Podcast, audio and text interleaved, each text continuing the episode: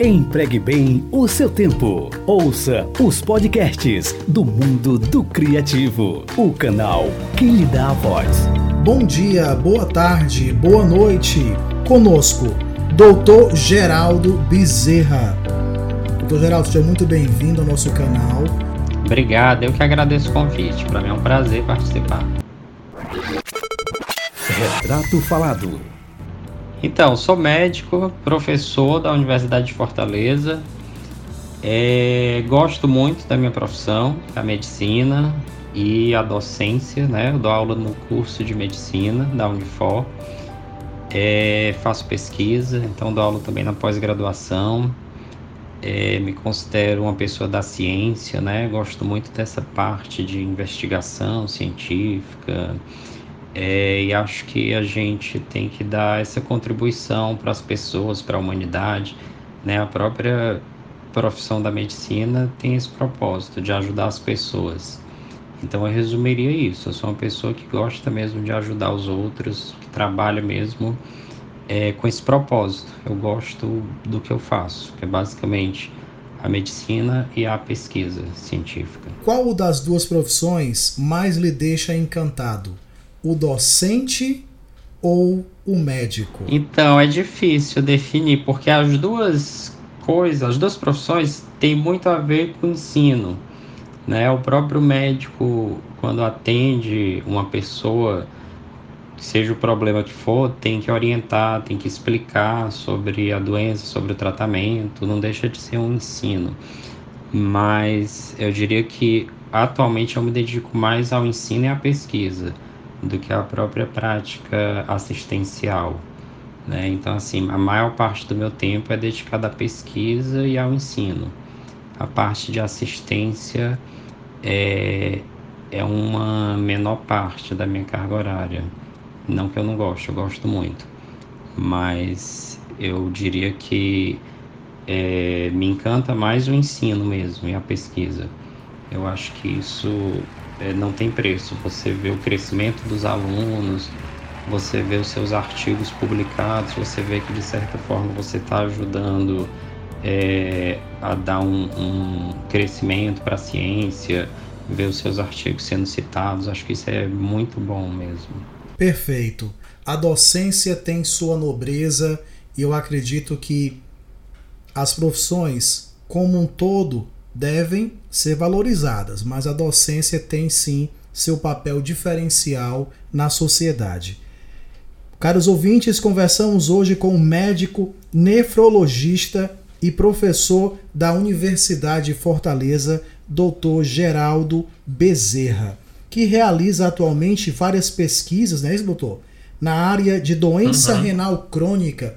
Conte-nos um pouquinho sobre a sua atuação de forma como um pesquisador? Então, eu trabalho, como você já falou, sou nefrologista, que é a especialidade médica que cuida das doenças nos rins. É, já há um certo tempo, já tem mais de 10 anos que eu terminei a especialização, a residência médica. É, e aí tem várias áreas de pesquisa, né? Uma das principais é com relação à doença renal crônica, que seria dentro da nefrologia talvez a principal doença, que é quando os rins deixam de funcionar do modo correto ou digamos assim 100%, e aí vai perdendo a capacidade de filtrar o sangue e pode acabar no estágio em que a pessoa precisa fazer um tratamento que é conhecido como hemodiálise ou fazer um transplante renal, que é quando está no estágio mais avançado. Tá? A gente pesquisa, por exemplo, os fatores que levam à piora da doença, que é chamado de fatores de progressão da doença. É, a gente pesquisa também os fatores psicossociais associados à doença renal, porque é uma doença muito desgastante para qualquer pessoa. Por exemplo, se você precisa de uma hemodiálise, é, a pessoa sabe que depende de uma máquina para viver, isso é extremamente é, desgastante mesmo, psicologicamente até fisicamente, né? Porque a pessoa fica é, com a capacidade física reduzida e uma série de modificações que causam no organismo. É, a gente trabalha também com a parte nutricional, porque a doença renal causa diversos efeitos no organismo. Então, a nutrição é extremamente importante, né? A pessoa saber quais os alimentos que pode ou que não pode fazer uso, é, são as principais é, linhas de pesquisa sobre essa doença. Né? a gente também investiga a parte da doença aguda, que é a lesão renal aguda, que em geral a pessoa tem chance de recuperar 100% do funcionamento dos rins. É, por exemplo, quando a pessoa sofre um acidente, que tem um sangramento muito intenso, aí deixa de é, ir sangue para os rins, ou quando tem, por exemplo, infecção generalizada, ou qualquer outro tipo de infecção. É, e também a gente pesquisa mais atualmente, de uns 5 anos para cá, as novas tecnologias que estão sendo aplicadas na área da nefrologia, assim como em todas as especialidades da medicina, que também é super interessante essa área de aplicativos e várias, vários instrumentos tecnológicos podem ser aplicados para melhorar a qualidade de vida e a sobrevida né, das pessoas. Doutor Geraldo, a vida dos portadores de DRC é marcada por ruptura e imposição de severas limitações ao cotidiano, gerando modificações em seus hábitos uhum. e estilos de vida e comportamentos. Como assim? Então, quando a pessoa tem uma doença renal crônica, né, como eu já expliquei, é quando os rins deixam de funcionar corretamente. E aí, nos estágios mais avançados, o tratamento é, pode se tornar bastante rigoroso. Por exemplo, tem que se fazer uma dieta muito rigorosa. Quem faz hemodiálise só pode ingerir em torno de 800 ml de água por dia, porque senão pode acumular muito líquido no organismo e acabar, por exemplo, tendo edema agudo de pulmão, que é quando acumula água nos pulmões. É, tem um monte de alimentos que não pode fazer uso, algumas frutas, não pode comer carne. É, Nenhum tipo não, de é carne? Principalmente, então, principalmente carne vermelha, carne de gado. Tem que ser assim uma quantidade bem pequena. Tem que dar mais preferência às carnes brancas, peixe, frango. É, e na prática a gente vê o que, que acontece, a pessoa acaba enjoando né? Porque a gente tem que ter uma alimentação variada, é do ser humano mesmo. É, qual seria, uhum. Quais seriam as implicações é, para o consumo da carne vermelha? Por uhum. que, que é, não é positivo para esse paciente? Então, a carne vermelha, por conta da quantidade de proteína que tem, carne é basicamente proteína. Então, o excesso de proteína acaba sobrecarregando os rins né? Porque o que o organismo não vai utilizar no metabolismo tem que ser eliminado e acaba que é como se forçasse os rins a trabalhar mais, a filtrar mais. É como se você forçasse uma máquina a trabalhar além da sua capacidade. Então, os rins que já não estão conseguindo trabalhar direito, você faz uma sobrecarga maior ainda e aí você vai acabar prejudicando mais ainda. E aí, se você já está com, com funcionamento reduzido, vai acelerar a piora da doença. Então, é basicamente isso que a carne vermelha faz. E aí tem que realmente reduzir essa quantidade de proteína. O que é indicado na prática também é sempre ter um acompanhamento com o nutricionista, que é extremamente importante, que é quem realmente vai poder prescrever uma dieta é, de acordo com as necessidades de cada um, que tem que ser individualizada. É baseado no peso, na massa muscular, na idade, no sexo. Tem toda essa, essa questão. É uma isso, grande mudança. Isso.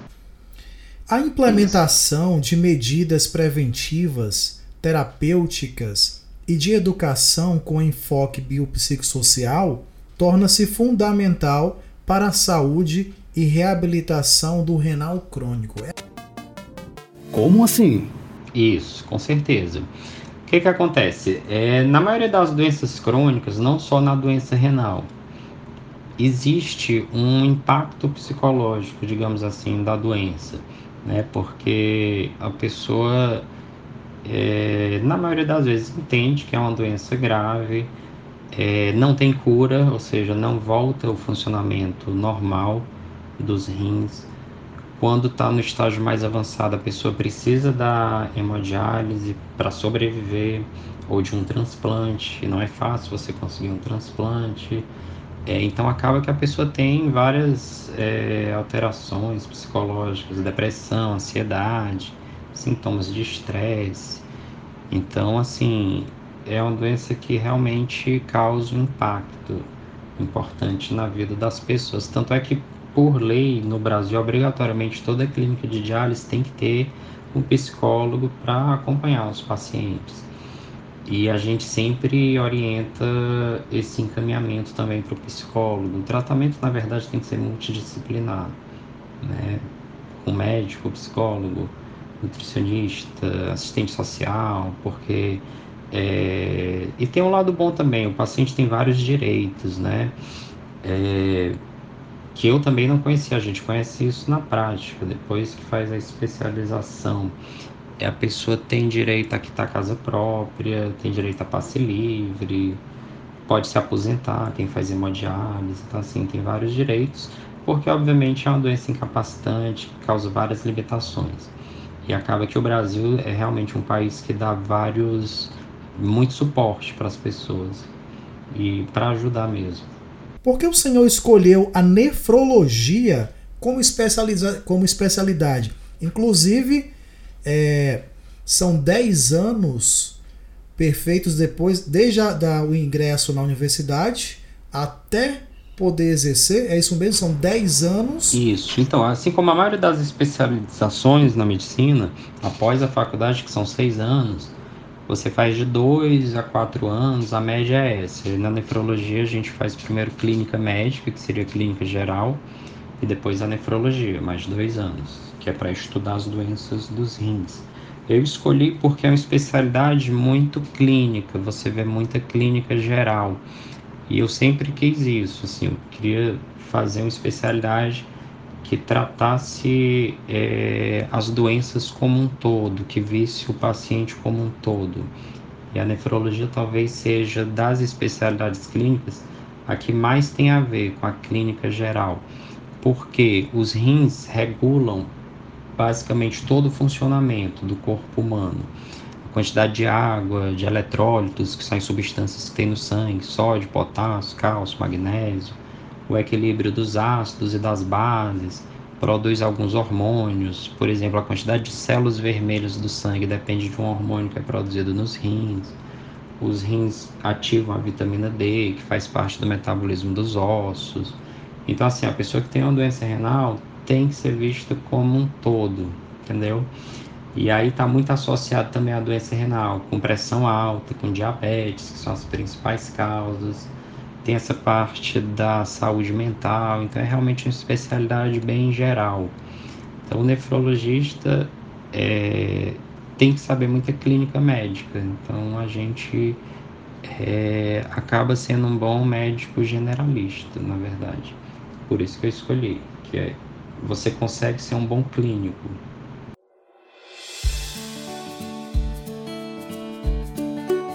Sobrevoo temático.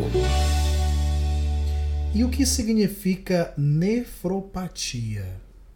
É um termo uhum. bem interessante de ser pronunciado na íntegra. O que significa? Então, o, o nome mesmo, assim, nefrologia vem do grego. Nefro é rim em grego, né? Então, nefropatia seria doença dos rins. Patia é doença, é o que é anormal, falando assim de fisiologia. Né? Então, nefropatia é doença nos rins, qualquer que seja. Existem várias doenças nos rins, né? É, e é até bom falar porque a, a, maioria das pessoas nem sabe o que é nefrologia. É, às vezes é até encaminhado errado, por exemplo, é muito comum é, as pessoas serem encaminhadas para o neurologista e pessoal da Secretaria de Saúde marca para o nefrologista, porque o nome é parecido, mas não tem nada a ver, né? Neurologia é doença neurológica. É, não tem né? nada a ver, mas o nome, o nome é. soa semelhante. Então, é, é parecido o nome, né? Mas é importante que as pessoas tenham esse conhecimento. A gente até já fez algumas pesquisas com a população geral para saber o que tipo, o que, o tipo de conhecimento que as pessoas têm sobre as doenças renais, sobre a nefrologia. Aqui em Fortaleza, por exemplo, é em torno de 20% das pessoas sabem alguma coisa sobre o que é doença renal, o que é nefrologia, o que é creatinina, que é o exame que a gente pede para saber como é que está o funcionamento dos rins, né? Se o sangue está sendo filtrado corretamente, que é muito pouco, né? Você pegar de 100 pessoas, só em torno de 20 vai saber o que é, independente da área. Assim, a maioria das pessoas sabe o que é colesterol, por exemplo. Talvez uns 90% das pessoas sabem que é gordura no sangue, mas não sabe o que é creatinina, é tão importante quanto. Porque se estiver alterado, vai ter problemas sérios, né, à sua saúde. E no caso, a nefropatia crônica, do que se, o que, que é afinal? Então, é um sinônimo para doença renal crônica. Nefropatia crônica é, é sinônimo. É, mas existem várias causas. A gente define doença renal crônica quando a taxa de filtração, que seria a filtração do sangue, está reduzida. E aí tem um valor estimado que é em torno de 60. A gente pode fazer um comparativo com o percentual, quando o normal seria em torno de 100% do sangue filtrado e as impurezas seriam eliminadas na urina. Então, abaixo de 60 por mais de 3 meses é definido como a pessoa tendo doença renal crônica ou presença de proteína na urina, que não é normal ter, por mais de 3 meses. E é, hereditária? Então, tem doenças hereditárias, mas não são as principais. As principais são a pressão alta e o diabetes. E aí, por tabela, acaba sendo hereditário, porque a própria pressão alta e diabetes tem um fator hereditário, né? tem um caráter genético. Tanto é que quem tem essas doenças acaba tendo vários casos na família, né? Mas doenças específicas dos rins, que a gente chama de glomerulopatias ou glomerulonefrites, é um nome até meio complicado para quem não é da área, é, é tipo inflamação nos rins, digamos Aí fica super prático de entender. de entender, verdade, é muito didático. Viu? É, é uma doença tipo uma inflamação nos rins. A principal causa, na verdade, não se conhece, é como se fosse um distúrbio primário dos rins. De uma hora para outra, o rim tem uma inflamação, tem mecanismos imunológicos, por exemplo, o organismo produz anticorpos que atacam os rins e aí causa inflamação. Aí pode causar doença renal crônica. Na maioria das vezes tem tratamento específico, tem cura e tem algumas doenças que são hereditárias, né, ligadas a alguns genes e tudo. Tanto é que a gente pode ver em criança também. Certo. E quando é que o indivíduo deve procurar um nefrologista? Quais são ah, os indicadores né, que levariam uma pessoa a procurar um profissional de sua área? Então, é assim, em geral, assim, a gente considerando a população como um todo, acima dos 40 anos é indicado fazer exames para ver como é que está o funcionamento dos rins, que seria exame de sangue e exame de urina. No sangue, a, o exame é chamado de creatinina, é um derivado do metabolismo das proteínas que tem que ser eliminado na urina. Então, se o rim não está filtrando direito o sangue, vai acumular essa substância no sangue, aí dá alto no exame de sangue. E de urina para a gente ver se tem proteína, sangue na urina ou alguma outra alteração, que significa um sinal de alguma doença nos rins. Acima dos 40 anos, em geral, é bom as pessoas fazerem esse tipo de exame, pelo menos anualmente, é, independente de qualquer coisa. Mas se a pessoa tem algum fator de risco, ou seja, é, tem pressão alta, diabetes, doenças na família, essas doenças ou doenças renais, se tem obesidade ou qualquer problema na saúde que pode prejudicar os rins, é indicado fazer esses exames, às vezes até numa idade mais precoce 20, 30 anos, se tiver esses fatores, já tem que investigar. E aí é indicado encaminhar para o nefrologista, primeiro, se tiver alteração nesses exames, para ver o que, que é. é. E pelo Ministério da Saúde existem protocolos para quando o médico não especialista deve encaminhar para o nefrologista, que é basicamente quando a taxa de filtração está abaixo de 30, que é quando já está muito comprometido o funcionamento dos rins, e isso é até de certa forma questionado, porque já seria é, um estágio muito avançado. Não é errado também o médico encaminhar antes, significa que está tendo até uma cautela maior. Por que, que o próprio Ministério da Saúde não indica encaminhar mais cedo? Porque não tem nefrologista suficiente. Se todo generalista for encaminhar para o nefrologista no estágio mais precoce, não tem quem atenda, infelizmente. Desses sintomas, ah. né, da, do que se apresenta no exame, uhum. qual deles deve o, o paciente, digamos assim, ter mais cuidado, logo ficar atento? Seria a presença de proteína? Seria de sangue? Qual seria? Então, o principal é a creatinina, que é o exame de sangue, quando ela está alta. Mas o principal não é nem o valor exato dela, que é, é, é o cálculo que a gente faz para calcular a taxa de filtração glomerular. Esse cálculo não é difícil de fazer porque tem aplicativos que fazem isso. Se você botar no Google, por exemplo, cálculos nefrologia, aparece o site da própria Sociedade Brasileira de Nefrologia. Para você digitar a idade, o sexo e o valor da creatinina, ele vai lhe dar taxa de filtração. Normal é acima de 90 Abaixo disso já pode significar algum problema nos seus rins. Tem aplicativos, inclusive para o público leigo, a gente mesmo desenvolveu na Unifor, por exemplo, mas tem vários outros. Pessoa, obviamente, que usa qualquer aplicativo, hoje em dia tem vários, que você pode também colocar o valor da creatinina e o aplicativo diz se está normal ou não a sua taxa de filtração e se tiver alterado, é, o aplicativo mesmo fala para a pessoa procurar um profissional da saúde. Pode ser o médico, o enfermeiro, que vai poder lhe dar a orientação necessária. E na urina, é realmente proteína na urina. Pode até ser normal, porque tem condições fisiológicas que aparece proteína na urina. Depende da quantidade que está tendo, entendeu? A partir de uma certa quantidade significa doença. Entendi. Falando de doenças, nos rins. Nós temos uma que é bem conhecida, que é a famosa pedra nos rins, né? Qual seria Isso. a causa realmente de surgir esse tipo de situação? Então, é muito comum, assim, é, a gente não falou também da, da incidência que, e prevalência, que é a quantidade de pessoas que têm doença renal crônica é em torno de 10% da população, ou seja, 1 a cada 10 pessoas tem doença renal crônica que é semelhante à de litíase, que é a pedra nos rins, é em torno de 10% da população, é muito, é muito frequente. É, a principal causa é, que leva ao aparecimento de pedra nos rins é a alteração na composição da urina, que é principalmente quando tem muito cálcio ou muito ácido úrico na urina.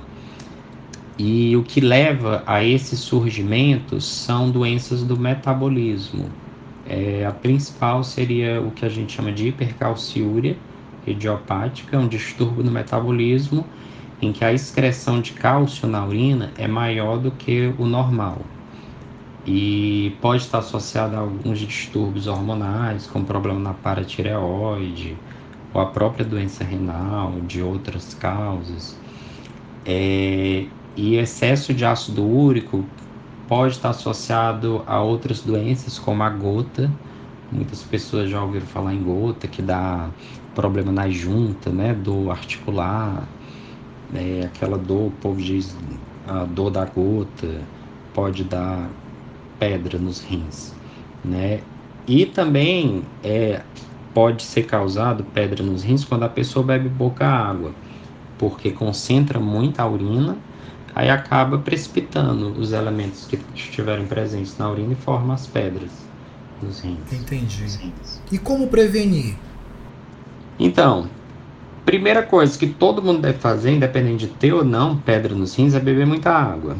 Isso tanto previne a formação de pedra nos rins como outras doenças, né? Porque um bom estado de hidratação é, faz com que a perfusão renal, a quantidade de sangue que chega nos rins, seja normal.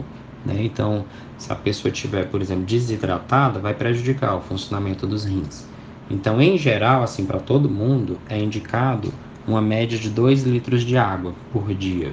Mas claro que isso varia de uma pessoa para outra e de acordo com o estado de hidratação. Por exemplo, se você passar um dia muito quente, suar muito, perder muito líquido, às vezes a necessidade que você vai ter naquele dia é maior do que 2 litros de água.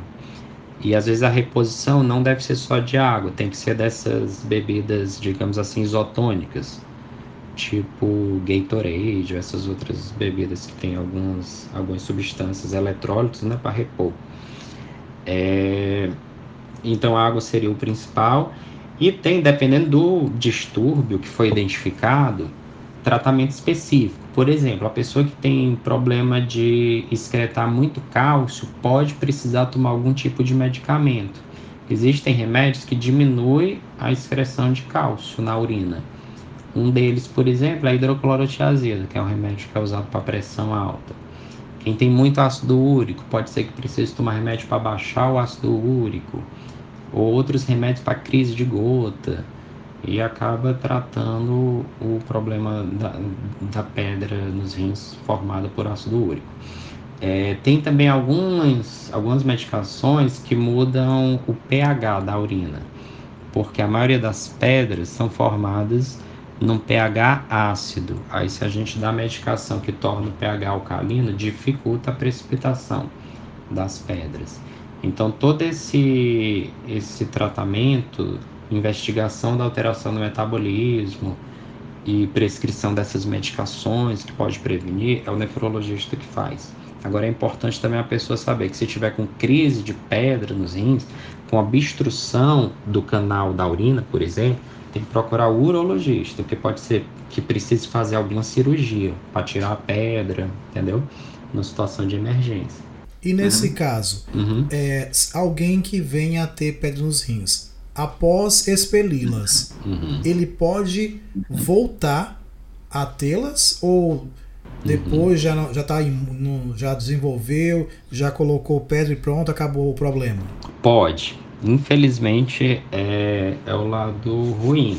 Em torno de 50% das pessoas que têm pedra nos rins teve uma crise, pode ter de novo, ou seja, metade das pessoas que teve uma crise, mesmo que tire a pedra, e a crise paz pode ter de novo. Vai ter que pode ficar realmente atento, né?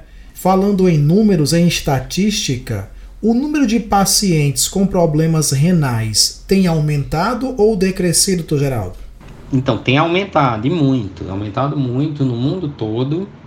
É, esse aumento não é uniforme nos países como um todo, é principalmente nos países em desenvolvimento, onde as condições de saúde são piores, infelizmente. Talvez porque as pessoas acabam que não cuidam direito da saúde. Então, o número de pessoas com pressão alta, com diabetes, com obesidade está aumentando, principalmente nos países em desenvolvimento, que é o caso do Brasil, e acaba que aumenta o número de pessoas com doença renal crônica. Se a gente for ver, por exemplo, no Brasil, nas últimas décadas, tipo do ano 2000 para cá, nos últimos 20 anos, o número mais que triplicou de pessoas que entraram na hemodiálise. É muito, é um aumento muito significativo. É, que é só aqueles que estão com a doença no estágio mais avançado, certo? E o que, que acontece atualmente? Só para as pessoas terem uma ideia. Na hemodiálise, no Brasil, a gente está com problema de vaga. Quando a pessoa precisa fazer hemodiálise, não tem vaga. Tem que esperar aparecer uma vaga. E quando é que aparece uma vaga? Quando a pessoa que está fazendo hemodiálise receber um transplante, aí vai deixar de fazer hemodiálise. Ou quando a pessoa que está fazendo hemodiálise faleceu, infelizmente. Aí surge a vaga. Porque o número de clínicas de hemodiálise não aumentou no Brasil. Pelo contrário, algumas até fecharam. Então, por conta da crise econômica, é a principal causa. Porque a hemodiálise, no Brasil, a maioria das clínicas é o que a gente chama de parceria público-privada. É uma clínica de é, alguma empresa ou grupo de profissionais que montou a clínica o governo repassa o valor do procedimento, que é para o paciente do SUS, né, poder fazer A maioria das pessoas que faz hemodiálise não paga diretamente o procedimento, né? Isso é através de arrecadação de impostos, então acaba que todo mundo paga a diálise, né? Todos nós. Mas o valor desse recurso não aumentou nos últimos anos. E a gente sabe que o custo para se viver no país aumentou. Né? O valor da, da energia, da água, dos alimentos, tudo aumentou. E aí o custo para se manter uma clínica aumentou, mas o que o governo repassa não aumenta, não acompanha, sabe, a inflação. Então algumas clínicas fecharam, outras foram vendidas para multinacionais. E aí aumentou muito o número de pacientes e não aumentou o número de clínicas de diálise. E aí o que, que é melhor que se faça em termos de saúde pública?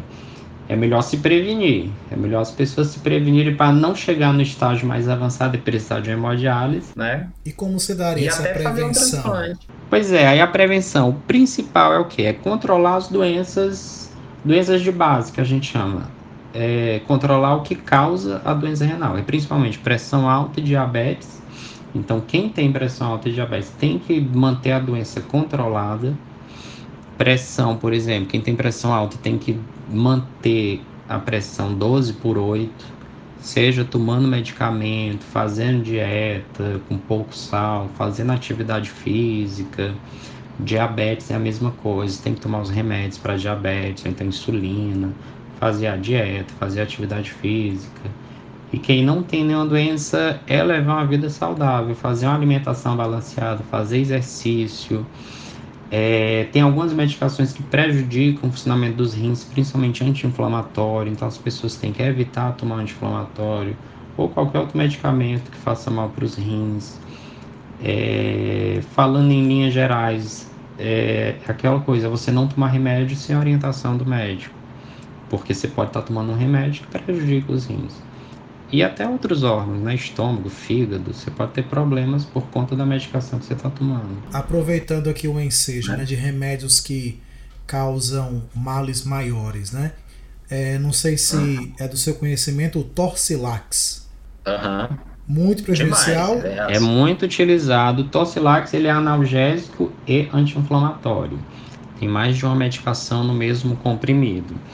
É, tem um lado bom, obviamente, é muito bom para a dor, mas prejudica os rins, porque é anti-inflamatório. E os anti-inflamatórios, além de prejudicar os rins, podem atacar o estômago, eles causam gastrite. Então, assim, a gente não indica, primeiro, que as pessoas tomem indiscriminadamente e sem orientação dos médicos. E quem já tem doença renal é o que a gente chama de proscrito, ou seja, proibido. Quem tem doença renal tomar esse tipo de remédio. E quem tem algum fator de risco, quem tem pressão alta, diabetes, obesidade ou qualquer outro risco de doença renal, não é aconselhável também que tome, certo? Agora também a gente tem que orientar as pessoas. Quem não tem nenhum fator de risco, quem é jovem, se toma uma vez ou outra anti-inflamatório, uma vez perdida, não vai também fazer esses males todos. Tanto é que é comercializado remédio que faz muito mal, ele é retirado do mercado. Né? A coisa também não é totalmente solta e sem fiscalização, como as pessoas pensam. Existe uma vigilância sanitária que é inclusive muito rigorosa, praticamente em todos os países. Né? Então todo medicamento tem o risco e o benefício. Perfeito. E no caso, quais são as indicações para um paciente optar pelo transplante renal? Na verdade nem sei se ele opta, né? Uhum. Seria quando uhum. é realmente indicado. Fala um pouquinho sobre o transplante renal.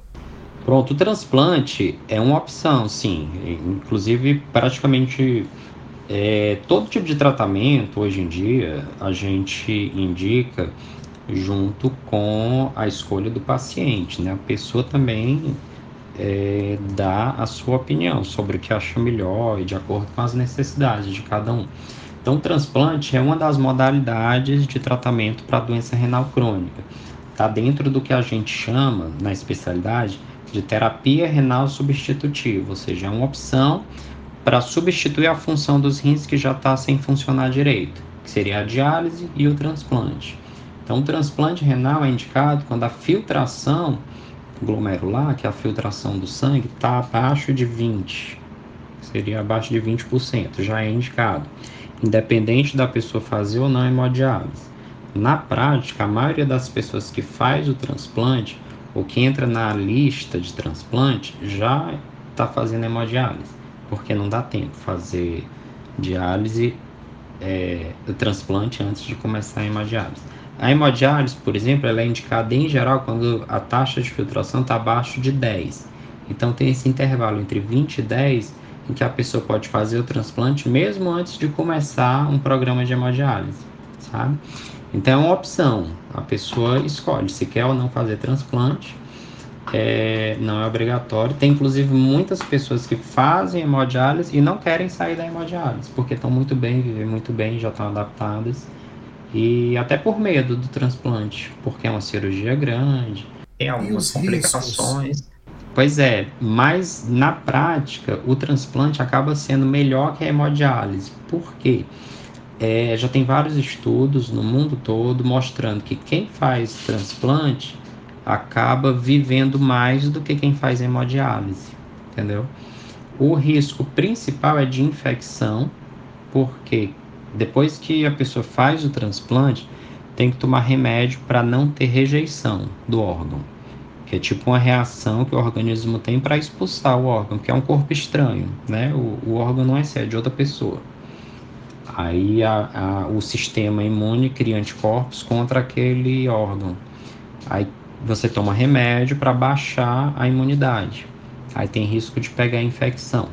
Mas é claro que esse risco você pode minimizar tomando os cuidados necessários, né? De higiene, vacinas e até algumas medicações que a pessoa toma para evitar ter infecção. E se tiver infecção, tem tratamento, a maioria das infecções, né? Tem antibiótico, antiviral. Como as novas tecnologias têm impactado a prática da nefrologia? Então, eu até já comentei, né? Hoje em dia, é, essa parte de tecnologia está muito integrada à medicina, está cada vez mais sendo estudada e aplicada. Na nefrologia, especificamente, é, tem sido desenvolvido vários aplicativos para uso não só da equipe de saúde, mas também dos pacientes. A gente mesmo na Unifor desenvolveu um aplicativo para as pessoas que têm doença renal chamado de Renal Health. É, então, assim, o aplicativo traz várias informações sobre o que é doença renal, quais são as modalidades de tratamento, tem como a pessoa colocar toda a programação do seu tratamento, lembretes de horário de medicamento, é, relacionado ao transplante também, quantidade de líquido, a parte nutricional, cálculo da filtração glomerular. Então, a ideia principal é ajudar a pessoa a seguir o tratamento, que é um tratamento, como a gente também já falou, bem complicado, que até para quem não é da área, é um tratamento muito específico e com muitos detalhes para a pessoa entender. Então, tem essa parte de aplicativos, é, tem várias ferramentas educacionais hoje em dia, utilizando vídeos, simulações não só para os médicos e outros profissionais da saúde, mas também para os pacientes. Existem, por exemplo, programas de transplante em que o paciente, mesmo antes de fazer o transplante, já recebe alguns treinamentos para entender o que é o transplante, quais os cuidados que tem que ter depois da cirurgia. Isso, obviamente, que deve levar a uma melhora no tratamento, na evolução. É, no sentido de ter menos complicações. Além disso, as tecnologias relacionadas à diálise estão sendo cada vez mais aprimoradas, né? Os equipamentos de diálise são bastante seguros hoje em dia, né? Tanto é que eu falei que muitos pacientes que entram em diálise se adaptam muito bem, não querem nem fazer o transplante, porque estão muito bem adaptados, né? Existe uma pesquisa já numa fase bem avançada nos Estados Unidos do chamado rim biônico, que é tipo um rim artificial que você pode implantar na pessoa, que seria tipo um transplante, né, de um órgão artificial. Possivelmente isso vai existir no futuro mesmo. É, existe também pesquisa com células tronco até no sentido de imprimir órgãos em 3D com células tronco. Então, assim, a perspectiva é essa. Por quê? Porque não tem órgão suficiente para quem precisa. Né? A fila do transplante é muito maior do que a capacidade de doação. Ainda existem poucas pessoas né, que querem ser doadores. Isso, exatamente. A gente, no Brasil, por exemplo, perde muitos órgãos que poderiam ser doados e acabam sem ser doados. Porque o que, que acontece? A legislação brasileira é, diz que para você doar um órgão, a sua família tem que autorizar. Isso falando de doação pós-morte, porque você pode doar um rim em vida, né? Porque a gente tem dois rins, você pode doar um rim para um familiar seu. Se não for da família, tem que ter autorização judicial, até para garantir que você realmente está doando de livre espontânea vontade sem ganhar nada, né? Óbvio. Mas quando você morre, a família é que tem que autorizar. E em muitos casos a família não autoriza, por uma série de motivos, até religiosos, ou por medo, enfim, medo até de desfigurar o corpo da pessoa, aí acha que não vai ter condição de fazer um velório, enfim, uma série de entraves que as pessoas têm e aí muitos órgãos são perdidos mesmo. Mote do Criativo. Desta vez eu lhe digo uma pequena frase e você faz aquele comentário maravilhoso, tá bom? Uhum, tá. O impacto da notícia para o indivíduo. É, eu acho que tem dois lados, né? O, a notícia boa e a notícia ruim, eu acho que sempre vai impactar é, a pessoa. O que a gente vê, por exemplo, na nefrologia, na maioria das vezes, infelizmente, é a notícia ruim que às vezes a gente tem que dar, que a pessoa vai ter que começar um programa de hemodiálise. É, então, assim, eu acho que o impacto negativo de uma notícia é bem complicado, né? E a gente tem que ter é, um cuidado muito grande, né, ao dar esse tipo de notícia. Não é fácil, né? Tanto é que a gente tenta trabalhar da melhor forma possível, até para acolher a pessoa, né, que recebe determinadas notícias.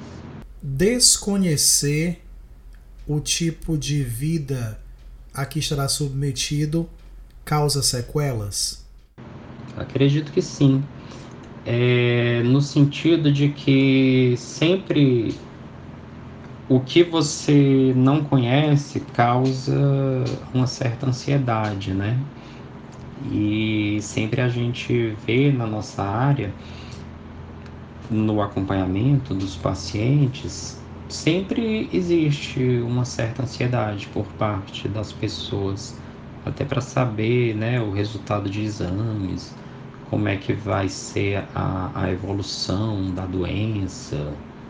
É, e na maioria dos casos que a gente atende, é um mundo desconhecido que eles estão estão enfrentando, né? Até porque é uma área muito específica da medicina é a nefrologia, a doença nos rins. A maioria das pessoas que vêm para atendimento vem encaminhado já de outros médicos que detectaram a doença. Então, eu acho que aquilo que você não conhece sempre causa ansiedade, um certo medo, realmente. A comunicação do médico com o paciente. Então, é, é a base né, da, da profissão. Eu acho que é uma coisa que a gente aprende desde cedo na faculdade de medicina, é que a relação médico-paciente é fundamental para qualquer tipo de especialidade ou qualquer situação. E muitas vezes, se não todas as vezes, já faz parte até do tratamento, né? Se você atende uma pessoa é, da maneira correta, dignamente, com empatia. É, você pode até não resolver o problema daquela pessoa, porque tem problemas que infelizmente não tem solução. Você vai simplesmente orientar a pessoa sobre o que, que vai acontecer e dar um conforto, mas é, acaba que já faz parte do próprio tratamento, né? Você tratar da maneira é, adequada. Tanto é que surgiu o termo humanização da prática, que muita, muitas pessoas criticam. Eu mesmo não sei se é adequado, porque seria um meio que um pleonasmo, né? Se falar humanização da prática, se a gente já é humano, né? É tratar da maneira correta, isso aí é básico, né? Uma mensagem para os nossos ouvintes. Então, é, eu acho que o que a gente pode deixar de mensagem principal, é, já que o foco são as doenças renais, é que, primeiro, é importante que as pessoas conscientizem sobre o que é a doença renal, principalmente a doença renal crônica, que a, as principais causas são a pressão alta e o diabetes, que é importante a gente ter um estilo de vida saudável. A gente sabe que não é fácil, né? Não adianta a gente estar tá, é, pregando um mundo de utopias, que a gente tem que fazer uma dieta saudável, atividade física, porque ninguém faz isso, né? É uma minoria das pessoas, mas é importante se esforçar para querer ter uma vida saudável. E procurar sempre é, ver como é que tá a sua saúde, né? Fazer exames regulares, dosar a creatinina, fazer exame de urina, ver como é que tá a filtração glomerular. E além disso, obviamente, tentar manter uma saúde mental é, adequada na medida do possível, né? A gente não vive tempos fáceis hoje em dia. Aliás, acho que todas as épocas são difíceis, né? Na medida é, guardadas as devidas proporções, né? Mas a gente vive hoje essa, esse mundo aí de pandemia que não é fácil para ninguém, mas a gente tenta fazer a nossa parte, ajudar as pessoas com que a gente pode, né? Eu acho que se todo mundo. É aquele lugar comum, né? Se todo mundo fizer a sua parte e ajudar uns aos outros, o mundo seria outro, né? Mas essa é a grande dificuldade do ser humano, né? É querer ajudar os outros. Doutor Geraldo, é. muito obrigado pela sua participação. O mundo do criativo está muito feliz com a sua aceitação pelo convite e estamos aqui à disposição para veicular novos episódios sobre sua área que é tão nobre. Um grande abraço e aproveite os segundinhos finais para se despedir dos nossos ouvintes. Tá, Joia, eu que agradeço. Estou à disposição sempre que precisar. Estamos aí, a gente está aí com várias pesquisas. Quem tiver interesse pode entrar em contato. Isso. O nosso grupo de pesquisa é basicamente é, entre a Universidade de Fortaleza e a Universidade Federal do Ceará.